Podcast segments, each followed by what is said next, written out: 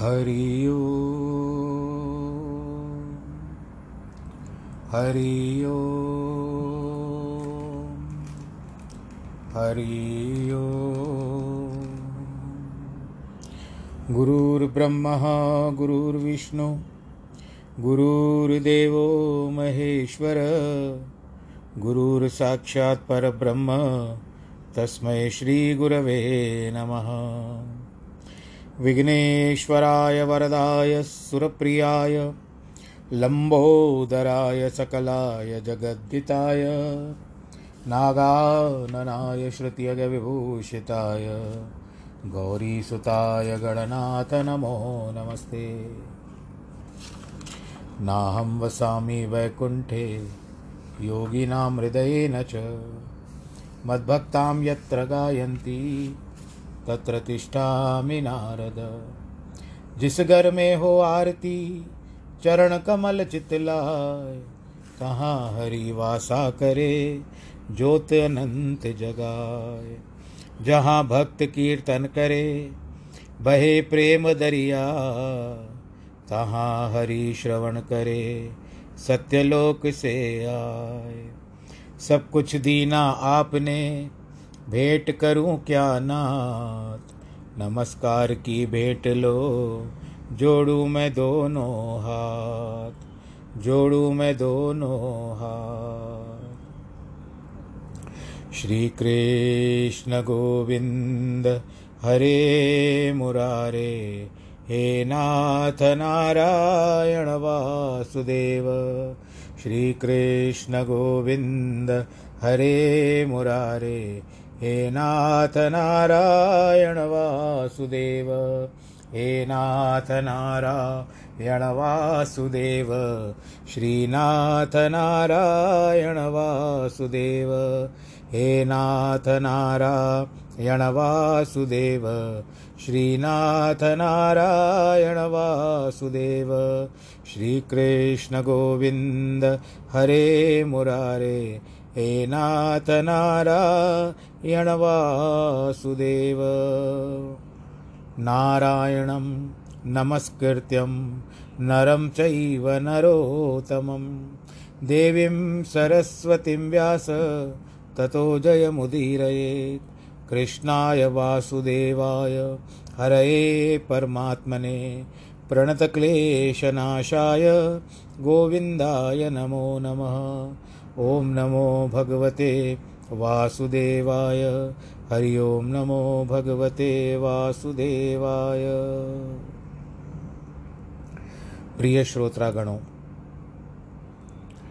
ये मेरा नित्य नियम का मंगलाचार है। मंगलाचारण करने के पश्चात ही आप सबसे संबोधित होता हूँ। जीवन आना है, जीवन जाना है और इस जीवन में हम लोग को अपना जीवन निभाना है। कौन आया, कौन जाएगा, इसका पता नहीं है। पहले वाला बाद में जाएगा या बाद में वाला पहले जाएगा, इसका भी पता नहीं है। जितना हो सके अपना आत्मविश्वास दृढ़ रखना है। प्रभु के ऊपर छोड़ देना है। और यही कहना है कि आप जैसे चलाओ, हम चलने को तैयार हैं प्रभु, हम राज़ी हैं। क्योंकि कुदरत है, आप कितने वर्ष तक जियोगे? दो वर्ष, सौ वर्ष, चार सौ वर्ष छः सौ वर्ष, कितने वर्ष आपकी आयु है?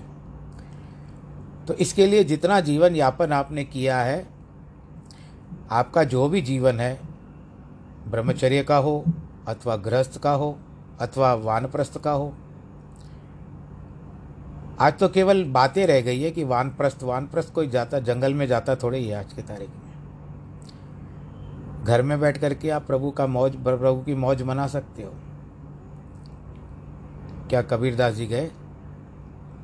मीराबाई गई? तुलसीदास जी गए?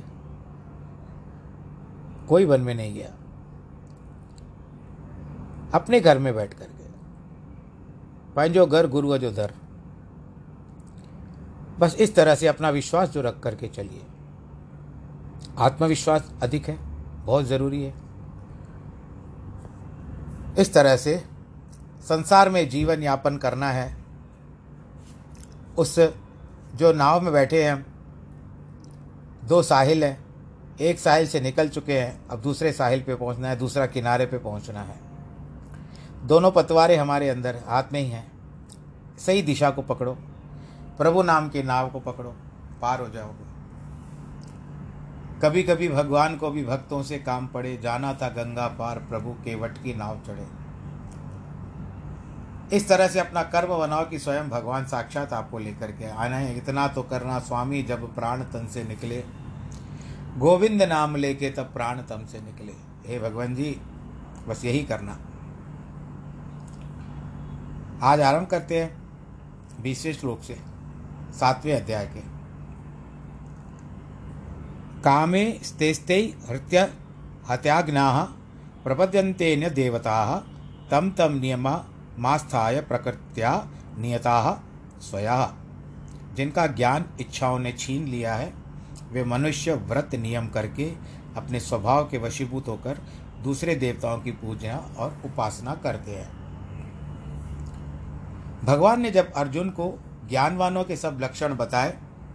तब अर्जुन ने प्रश्न किया कि सभी मनुष्य क्यों नहीं इस पद की प्राप्ति का प्रयास करते हैं? और आपकी निष्काम भक्ति करके आपके प्रिय क्यों नहीं बनते प्रभु? इसका उत्तर भगवान इस श्लोक में देते हैं कि मन में कामनाएँ होने के कारण मनुष्य शुद्ध पार ब्रह्म की ओर प्रवृत्त नहीं होते। अपनी इच्छाओं के पूर्ति के लिए परमात्मा को छोड़कर अन्य देवी देवताओं की उपासना करते हैं। अथवा भूत, प्रेत, कबर, समाधि आदि की पूजा करते रहते हैं। बड़े बड़े कष्ट सहन कर, मोहिनी मंत्र, वशीकरण मंत्र, मारण मंत्र आदि सीखकर अपनी अपनी सांसारिक इच्छाएँ पूर्ण करते रहते हैं। शत्रुओं को हानि पहुंचाना अथवा उन्हें मारने की इच्छा रखते हैं। और वो व्यापार में भी होता है। ऐसी राजसिक अथवा तामसिक उपासनाएँ करके, दूसरों को दुख देने का यत्न करके अपना जीवन व्यर्थ गंवाते हैं। लेकिन भगवान की शरण में नहीं जाते। उनकी उपासना सांसारिक इच्छाओं को पूर्ति करती है, किंतु उन्हें आत्मज्ञान अथवा मोक्ष की प्राप्ति नहीं होती और दूसरों को हानि पहुँचाने की भावना के कारण उनकी बुरी गति होती है। अब आप ही देख लीजिए, जब अंत समय में अर्थी पे उठा करके चार लोग चलते हैं तो उस समय में एक ही नाम निकलता है कि राम नाम सत्य है। कहा जाता है कि पीपू भगत देवी का उपासक था। देवी की पूजा बड़े प्रेम से करता था। निष्काम भावना के कारण उसका अंतकरण शुद्ध हो गया था। उससे जन्म मरण के चक्कर से मुक्त होने की अभिलाषा उत्पन्न हुई। प्रेम से भरकर, देवी से विनय की हे माता, मेरा जन्म मरण काट कर इसका बंधन काट कर माता के गर्भ में गिरने और मृत्यु के भयंकर दुख से मेरी रक्षा करो माता। देवी ने उत्तर दिया, हे पुत्र, मेरे पास रिद्धियाँ, सिद्धियाँ, अन्य शक्ति, शारीरिक बल, युद्ध में विजय प्राप्त करने की शक्ति, धर्म, कर्म सब कुछ है जो मैं तुम्हें दे सकती हूँ, परंतु मोक्ष देने की शक्ति मुझमें नहीं है। और जो कुछ तुम्हें चाहिए मुझसे मांगो। मैं केवल तुम्हें मोक्ष की विनय को स्वीकार नहीं कर सकती। इसी से प्रमाणित है कि भगवान के सिवा और कोई देवी, देवता, भूत, प्रेत आदि मोक्ष प्रदान नहीं कर सकते हैं। वे धर्म, अर्थ, काम, तीन प्रकार के पदार्थ देख सकते हैं। चौथा मोक्ष देने का अधिकार केवल नारायण जी का है, कृष्ण का है। काम देनु, गौ, धर्म दे सकती है, किंतु मोक्ष नहीं दे सकती। भगवान कहते हैं, लोग सांसारिक पदार्थ, स्वर्ग के सुखी आदि की, सुखों की कामना आदि रखकर देवी देवताओं की उपासना करते हैं, परंतु मुझे नहीं पूछते। घर में भी देखो, एक छोटा सा बालक अपनी माता से ही सब कुछ माँगता है, पिता के पास जाने को डर लगता है उसको। इसी कारण इस परम पद पाने की इच्छा उत्पन्न होती नहीं है। पीपू भक्त से भी देवी ने कहा यदि तुम्हें मोक्ष की अभिलाषा है तो ईश्वर की उपासना करो। ज्ञान मार्ग में चलने वालों और ईश्वर की उपासना करने वालों के लिए संसार के किसी भी पदार्थ की इच्छा रखना व्यर्थ है। इनकी सभी आवश्यकताएँ ईश्वर स्वयं पूर्ण करता है। हर समय उनका योगक्षेम करने को तैयार है। यानी ध्यान। जो भी उनकी शरण में जाता है, वह निश्चय हो, निश्चित ही हो जाता है कि अब तो मैं भगवान जी की शरण में चला गया जब तक ब्रह्म ज्ञान नहीं है, तब तक संसार सागर में पार होना असंभव है। ब्रह्म ज्ञान तब होगा आपको जब किसी संत ने कहा है कि आप पाँचों उंगलियों को एक समान देखोगे। ज्ञान सतगुरु की कृपा से मिलता है। कबीर और सिकंदर एक ही समय में हुए हैं। कबीर एक जुलाहा था और सिकंदर बड़े बादशाह थे। किंतु तुलनात्मक दृष्टि से देखा जाए तो आज किसका ज़्यादा सम्मान करते हैं हम लोग? कबीरदास जी का करते हैं या सिकंदर का करते हैं? किसका नाम आदर से लिया जाता है? सिकंदर बादशाह रोते रोते मर गया, खाली हाथ गया। कबीर देश देह सहित मुक्त हो गए। न केवल स्वयं मुक्त हो गए, किंतु औरों को भी तार गए। ब्रह्म ज्ञान के उपदेश का अभ्यास करके और फैलाकर अमर हो गए। सिकंदर बादशाह बड़े बारह वर्ष के राज्य में एक सौ सोलह राजाओं को जीत लिया। अंत में मिट्टी का कण भी उसके हाथ में नहीं आया। उसने तो क्या कहा कि मेरे हाथ भी खुले रखना, जब जनाजा उठेगा, मेरे हाथ खुले रखना भाई, क्योंकि मैं दुनिया को दिखाना चाहता हूँ कि देखो मैंने कितनी हाय हाय की इस दुनिया को जीतने के लिए, इस दुनिया को छोड़ के जा रहा हूँ, और दुनिया का एक कंकर भी मेरे साथ नहीं चलता है। लुकमान जैसा वैद्य उसे भी अतिसार की बीमारी से कोई स्वस्थ न कर सका।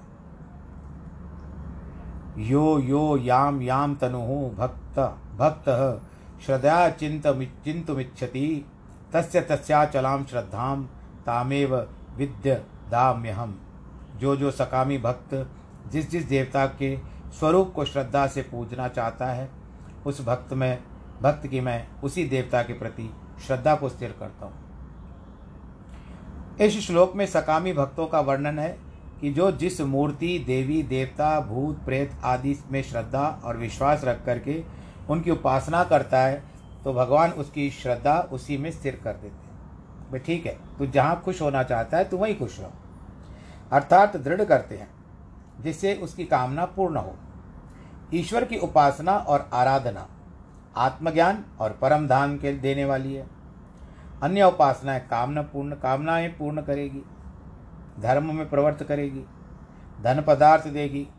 परंतु ये सब मिलने के पर, बाद भी आपको मुक्ति यहाँ पर नहीं मिलेगी। जन्म मरण के दुख से मुक्त नहीं हो पाओगे आप। योग वशिष्ठ में विपश्चित राजा की कथा है। विपश्चित राजा का अर्थ है विद्वान। उसके हृदय में आया मैं चारों ओर से सृष्टि देखूँ। अग्नि देवता का उपासक था।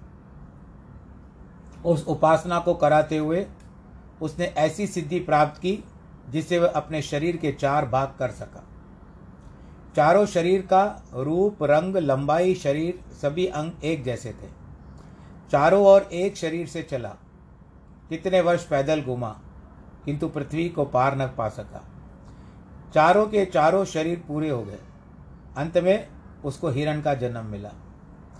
श्री रामचंद्र ने जब वशिष्ठ मुनि से प्रश्न किया कि, राजा, आप कहाँ हैं? तब मुनि ने बताया कि वह आपके आश्रम के आगे मृगी की योनि में है। उसको पकड़कर लाया गया।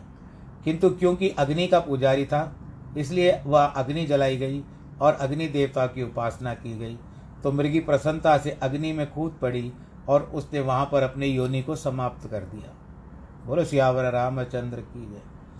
फिर से राजा के शरीर में आकर उसने सभी को नमस्कार किया। मुनि ने उसे कहा, तू तो विद्वान था, किंतु तूने मूर्खों जैसा कार्य किया, जो तुमने ईश्वर की सृष्टि का अंत पाने से अपना जन्म गंवा दिया। आत्मज्ञान के पीछे लगता तो मोक्ष की प्राप्ति होती, व्यर्थ भटक कर अपना जन्म गंवा दिया। तूने रात गवाई सोए के दिवस गवाया खाए के। हीरा जन्म अमोल था कौड़ी बदले जाए। भटकने की आदत करने के कारण तुमको हिरण का रूप मिला है। फलत, अग्नि देवता भी इतनी तपस्या करने के बाद उसको क्या फल मिला? अग्निदेव उसको मुक्त नहीं कर सके अग्निदेव का कार्य है केवल शरीर को मुक्त करना। अंत में वशिष्ठ मुनि के उपदेश का प्यास सुन करके उसने मुक्ति को पाया। प्रत्येक मनुष्य सदैव सुख की इच्छा रखता है। कामी हो अथवा क्रोधी, लोभी, सब सुख मानते हैं। किंतु सच्चा सुख तो मोक्ष से ही प्राप्त हो सकता है। अर्थात हर एक मनुष्य मोक्ष की इच्छा करता है। इसके सिवाय दुखों की निवृत्ति और ऐसे सुखों की प्राप्ति नहीं हो सकती, जिसमें जरा भी दुख न हो, चोर भी सुख प्राप्ति की इच्छा से चोरी करता है। किंतु उसका अंत दुख ही होता है। लोग जुआ खेलते हैं, सट्टा लगाते हैं वह भी कमाने की इच्छा से, किंतु अंत में सब कुछ लुटाकर वे कंगाल बन जाते हैं। सब कुछ लुटा के होश में आए तो क्या फ़ायदा? परिश्रम करके कमाने वाला कभी दुखी नहीं होता। सभी लोग सुख की इच्छा करते हैं। न केवल मनुष्य, परंतु अन्य प्राणी भी सुख चाहते हैं। जैसे उस नित्य सुख की प्राप्त हो, वे नहीं जानते। गीता रहस्य में लोकमान्य तिलक ने लिखा है कि प्रत्येक मनुष्य चाहता है सब कुछ मेरी इच्छा के अनुसार हो तो मैं सुखी हो जाऊँगा। बच्चे भी बाज़ार में वस्तुएँ मांगते हैं, क्योंकि उनमें उनको आनंद मिलता है और वे उसमें सुख की आशा रखते हैं।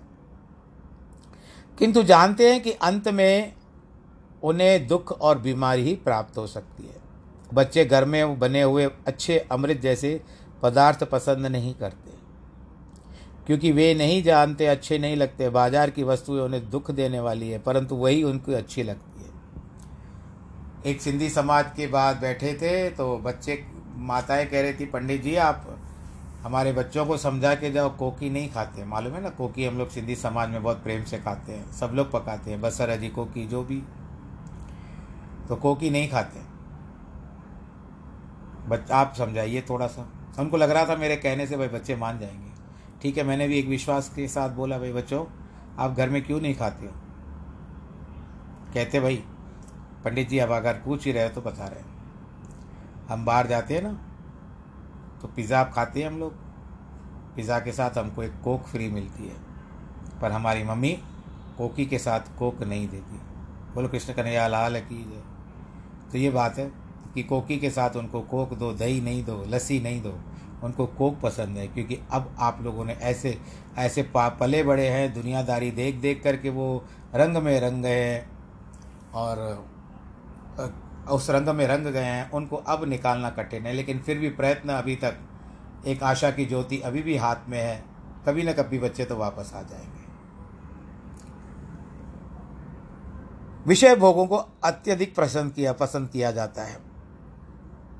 और इसका आधार ही मूर्खता है कि हम लोग जाए पर कहाँ मूर्खता की ओर जाते हैं। विषय भोगों से खुश होते हैं। देवी देवताओं को मनाते हैं।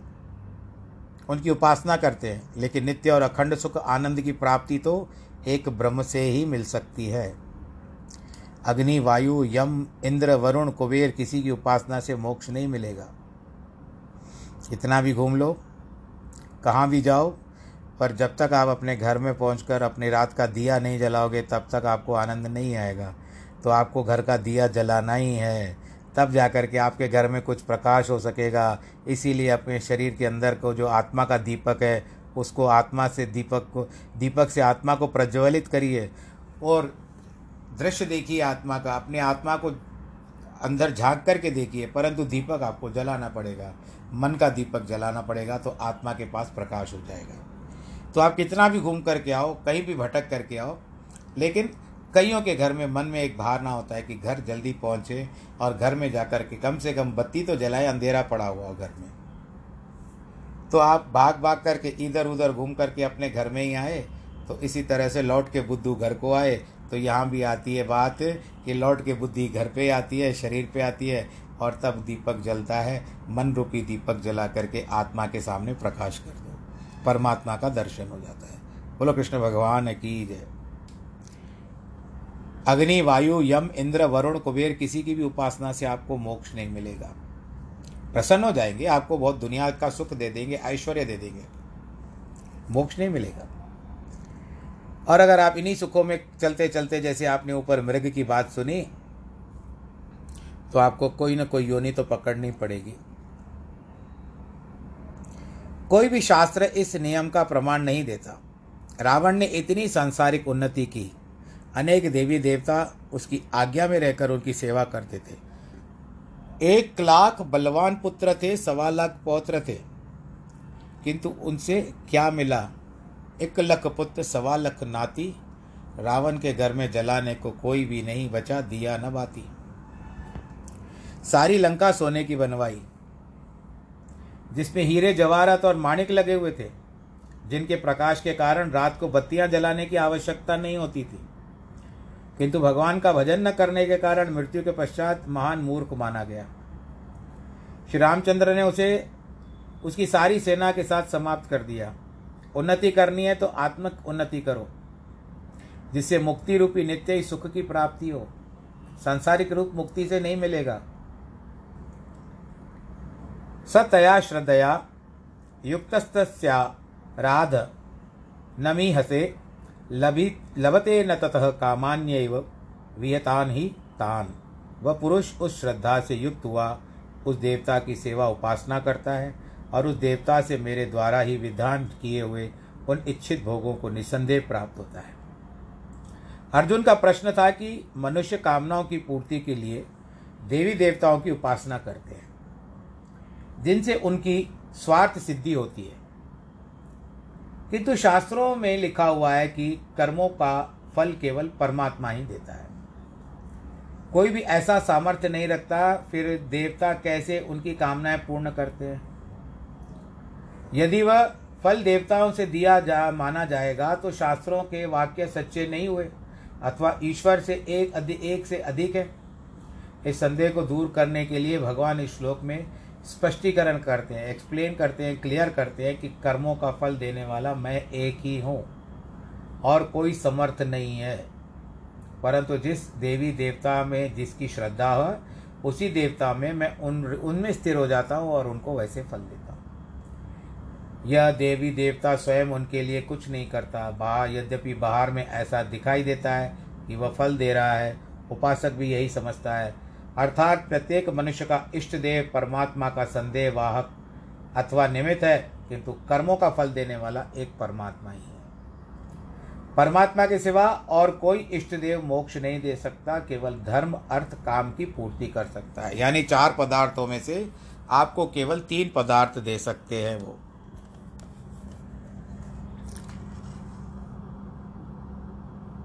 अंतवतु फलम तेषाम तद्वत्य वेदसाम देवानंदे वयजो यान्ति मम्भ दत्ता यान्ति मामपी।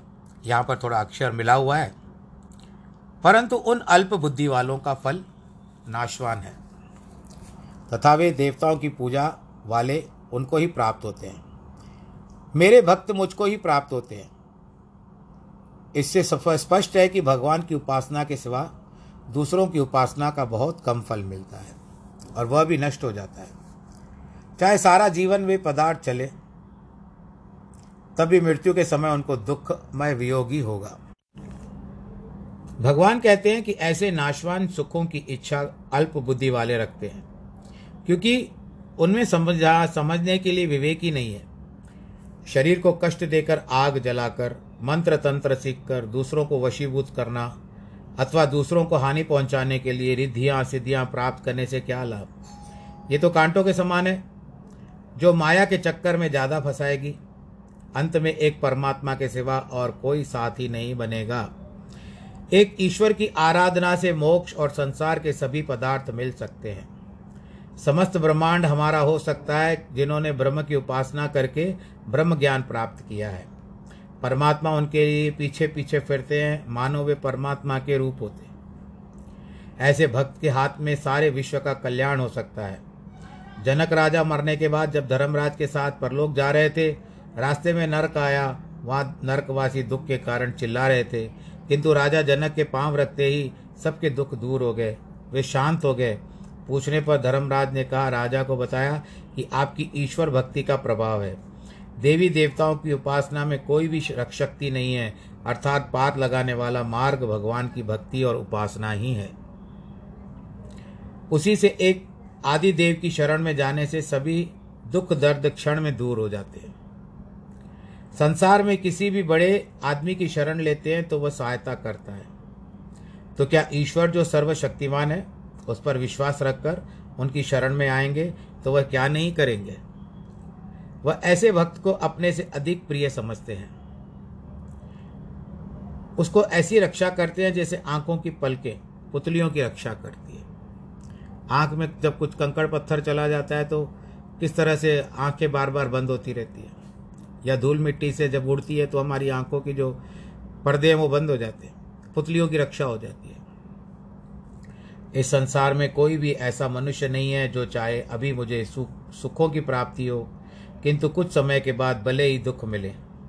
प्रत्येक मनुष्य नित्य सुख चाहता है। कामनाओं की पूर्ति के लिए मनुष्य बड़े बड़े यज्ञ दान आदि करते हैं। उन्हें स्वर्ग भी मिलता है, लेकिन स्वर्ग के सुख खत्म होने के पश्चात पुनः उन्हें मृत्यु लोक में आना ही पड़ता है। मनुष्य योनि का यही देह है, नित्य सुख की प्राप्ति हो। सांसारिक अथवा स्वर्ग के सुखों की चाहना न करे। संसार के विषय, सुख तो पशु, पक्षी, जीव, जंतु, सांपों आदि को भी सम्मान मिलते हैं, जिनमें अंत में दुख की प्राप्ति होगी। अव्यक्त्यम व्यक्तिमापन्नम मन्यते माम बुद्धय परम भाव मजानंतो मम्मा व्यय मनुत्तमम। अर्थात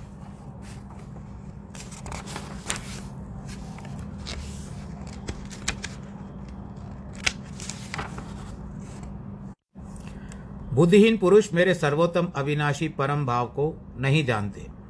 अर्थात मैं अजन्मा अविनाशी होता हुआ भी अपनी माया से प्रकट होता हूँ।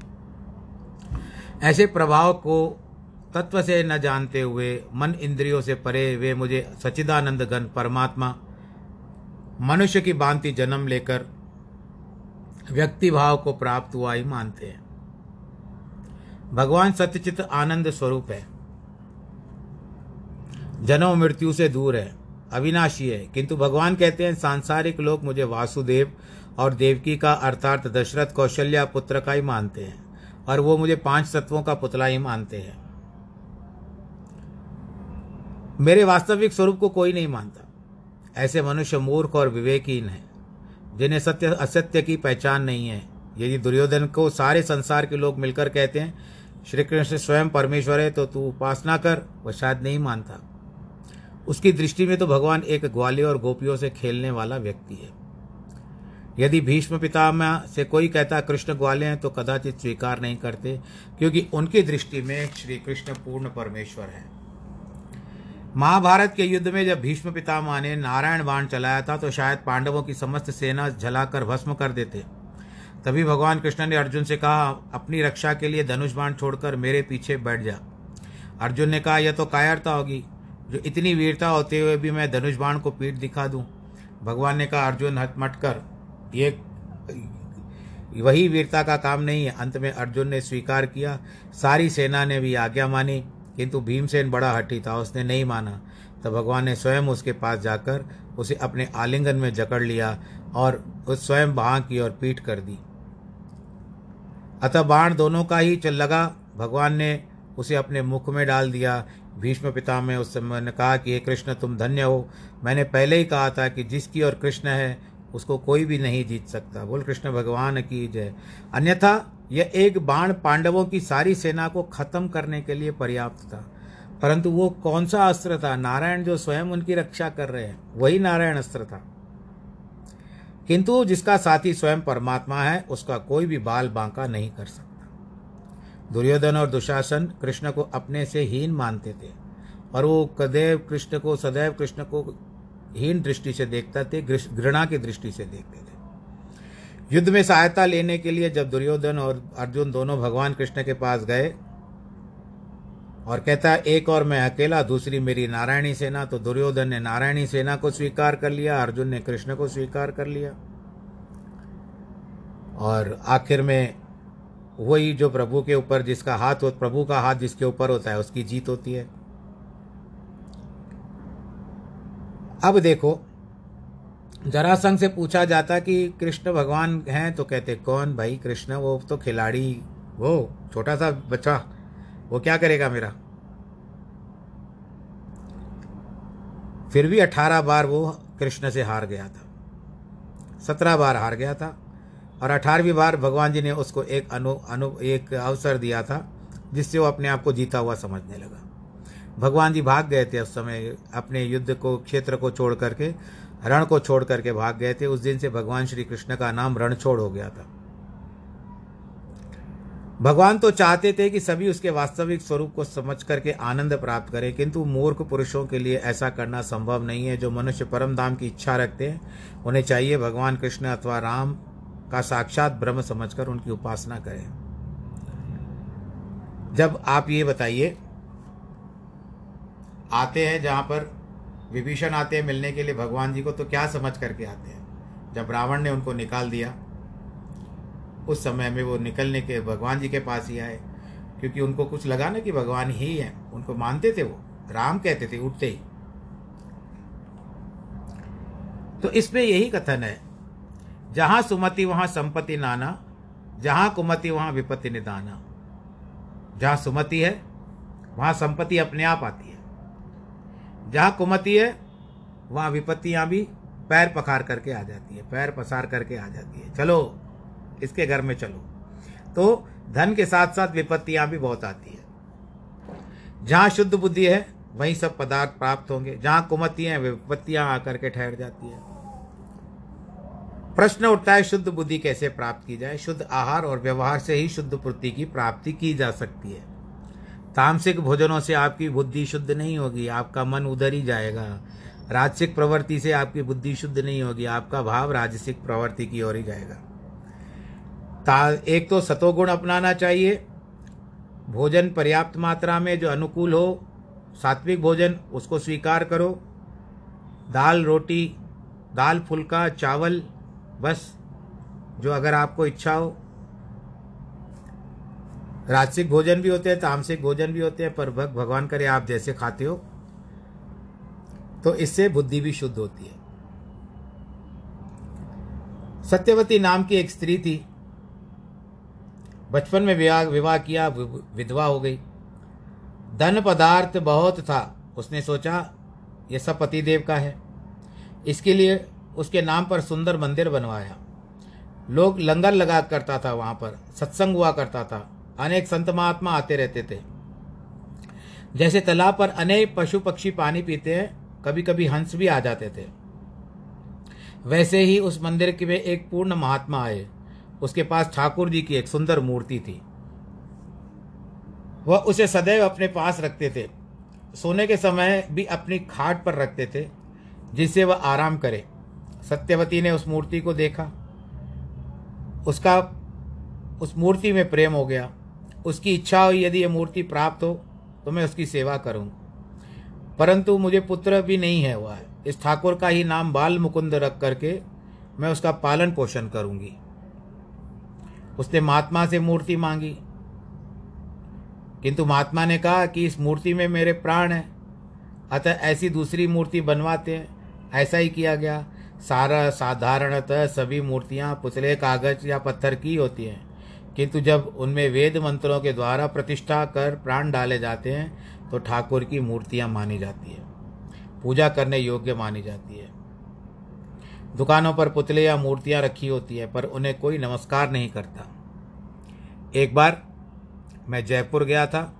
मंदिर के लिए मूर्तियों का ऑर्डर मंदिर वालों ने मुझे भेजा था कि पंडित जी आप ही लेकर आओ मूर्तियाँ। तो मैं गया था और तैयार हो गई मूर्तियाँ। पैकिंग कर रहे थे मेरे ही सामने। तो क्या किया?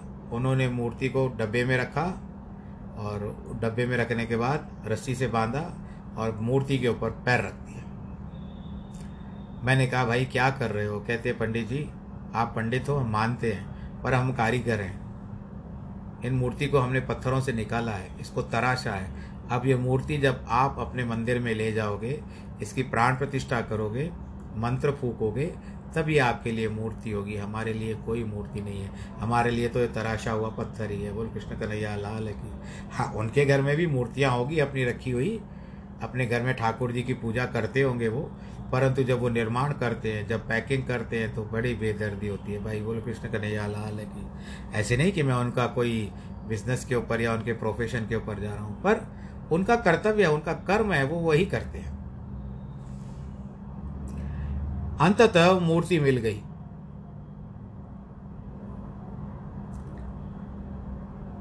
बाल मुकुंद बनवाकर सत्यवती बहुत प्रसन्न हुई। रात दिन उस मूर्ति में प्रेम करती, उसे नहलाकर अपने गोद में रखकर खिलाती थी, आराम कराती थी, अर्थात उसे ऐसा प्रेम करती थी जैसे माँ अपने पुत्र से करती है। यदि कोई स्त्री उसे बाहर से बुलाती तो कहती, भाई, कैसे आऊँ? मेरा बाल मुकुंद अकेला हो होगा हो जाएगा। अर्थात उसमें उसकी सच्ची भावना थी। भगवान तो भावना के भूखे हैं। एक दिन वो पंडित श्रीमद् भागवत की कथा कर रहे थे। तो प्रसंग आया कि जब श्री कृष्ण ने माता यशोदा की दही मक्खन की मटकी तोड़ दी, हवेली में मक्खन लेकर के खाने लगे तो यशोदा ने उसे रस्सी से बाँध दिया उन्हें। यह सुनते स्त्री ज़ोर से चिल्लाने लगी है यशोदा, मेरे कोमल शरीर वाले माल बाल मुकुंद को तू रस्सी से बांधती है, ऐसा मत किया कर। मानो वो दृश्य उसकी आँखों के समक्ष दिख रहा था। ऐसा कहते कहते उसके प्राण निकल गए। ऐसी सच्ची भावना उसके हृदय में थी। मूर्ति पूजा में जिसका प्रेम है, वे उसमें ईश्वर का ही दर्शन करते हैं। श्रीमद् भागवत में भी भगवान जी ने बहुत सारे पूजाओं का वर्णन किया है। ग्यारहवें स्कंद में उद्धव को जब ज्ञान दे रहे हैं तो उन्होंने कहा कि काष्ठ की हो, सोने की हो, रजत की हो, यानी चांदी की हो, पीतल की हो, किसी भी प्रकार की हो, कागज़ की हो, आप उसमें मेरा भाव रख करके पूजा करो। तो भगवान ने मूर्ति पूजा का खंडन नहीं किया है। क्योंकि हम भगवान जी को साक्षात रूप में तो देखते हैं ना, कम से कम। उनको स्नान कराते हैं। पंचामृत से स्नान कराते हैं। धातु होते हैं उनमें, पाँच, अमृत के। चंदन इत्यादि लगाते हैं, शीतलता देते हैं उनको। क्यों ना करें? क्योंकि हमको साक्षात ईश्वर के दर्शन होते हैं उसमें। हम तत्व को प्राप्त हो सकते हैं। किंतु तभी होगा, ईश्वर तत्व को तभी प्राप्त होगा जब प्रेम और श्रद्धा से अपनी बुद्धि निर्मल और शुद्ध हो जाती है। अशुद्ध बुद्धि वालों का ऐसा प्रेम कभी नहीं होता है। गुरु नानक भी परमात्मा के पूर्ण अवतार थे, परंतु मनुष्य योनि में भारतवासी और अन्य कितने देशों में जाकर के उन सब के लिए कल्याण करते थे। ज़िंदा पीर में जो सरवर में पानी के बीच में है, वहाँ पर एक बार गुरु जी बाले और मर्दाने के साथ बैठे हुए थे। कुछ पीरों से ज्ञान चर्चा कर रहे थे। पीरों ने कहा, हम मक्के की ओर जा रहे हैं। मर्दाने गुरु जी से पूछा, हम भी चले? पीरों ने सोचा, मर्दाना तो मुसलमान है, हमारे साथ चल सकता है, किंतु इन हिंदियों को कैसे ले चले? इसीलिए वे शांत रहे। गुरुजन ने मर्दाने से कहा, ये पीर तो हमको चलने के लिए कह भी नहीं रहे पीर चले गए। मर्दाना कहने लगा, गुरुजी, मैंने मक्का नहीं देखा। गुरुजी ने उत्तर दिया, यदि तुम्हें मक्का देखने की इच्छा है तो अपना रबाब बजाओ। यानी वीणा। जैसे ही रबाब बजी, भजन हुआ तो मर्दाने को मक्के की किना, मीनारे दिखाई देने लगी। मर्दाना आश्चर्यचकित हो गया। वे पीर तो वहाँ से एक वर्ष के बाद पहुँचे। किंतु वहाँ पर बैठे बिठाए गुरु बाबा ने मर्दाने को वहीं पर मक्का दिखा दिया। बोल, गुरु नानक देव की जय। ये अलौकिक कर्म होता है। लौकिक क्रियाएँ तो हम करते हैं। ये किया, वो किया, टैक्स भरा, पैसे भरे, ये भरे, बिल भरा, लाइट का बिल आया, वो बिल आया। ये लौकिक क्रिया है परलौकिक क्रिया, ऊपर का सुधार कौन करेगा? जिस तरह से आपका लेखा जोखा करने के लिए अकाउंटेंट होता है, उसके ऊपर ऑडिटर होता है। इसी प्रकार आपके पास आपका लेखा जोखा करने के लिए चित्रगुप्त होता है और उसके बाद परमात्मा होते हैं। तो चित्रगुप्त के बाद लेखा जोखा क्यों जाए सीधा ऑडिटर के पास जाए? ना ऊपर चले जाए सीधा उनसे। अकाउंटेंट के पास क्यों जाए सीधा ऑडिटर ले ले अपने हाथ में और जो भी है वहीं पर वहीं करते, हमारे ऊपर आशीर्वाद कर ले, भगवान स्वरूप बन करके आज के प्रसंग को यहाँ रोकने का समय आ गया है। कल जल्दबाजी में मैंने ये नहीं कहा था कि जिसके भी वैवाहिक वर्षगांठ और जन्मदिन हो उनको बहुत बहुत बधाई। तो आज मैं फिर से कहता हूँ कि जिनके कल जन्मदिन और वैवाहिक वर्षगांठ थी उनको आज बधाई और जिनके आज हैं उनको भी आज ही बधाई। और कभी कभी ऐसे हो जाता है तो किसी का था तो उसको आ, उसके लिए आज हमारी ओर से ढेर सारा आशीर्वाद। और आज भी जिसका हो, हमारी ओर से ढेर सारा आशीर्वाद।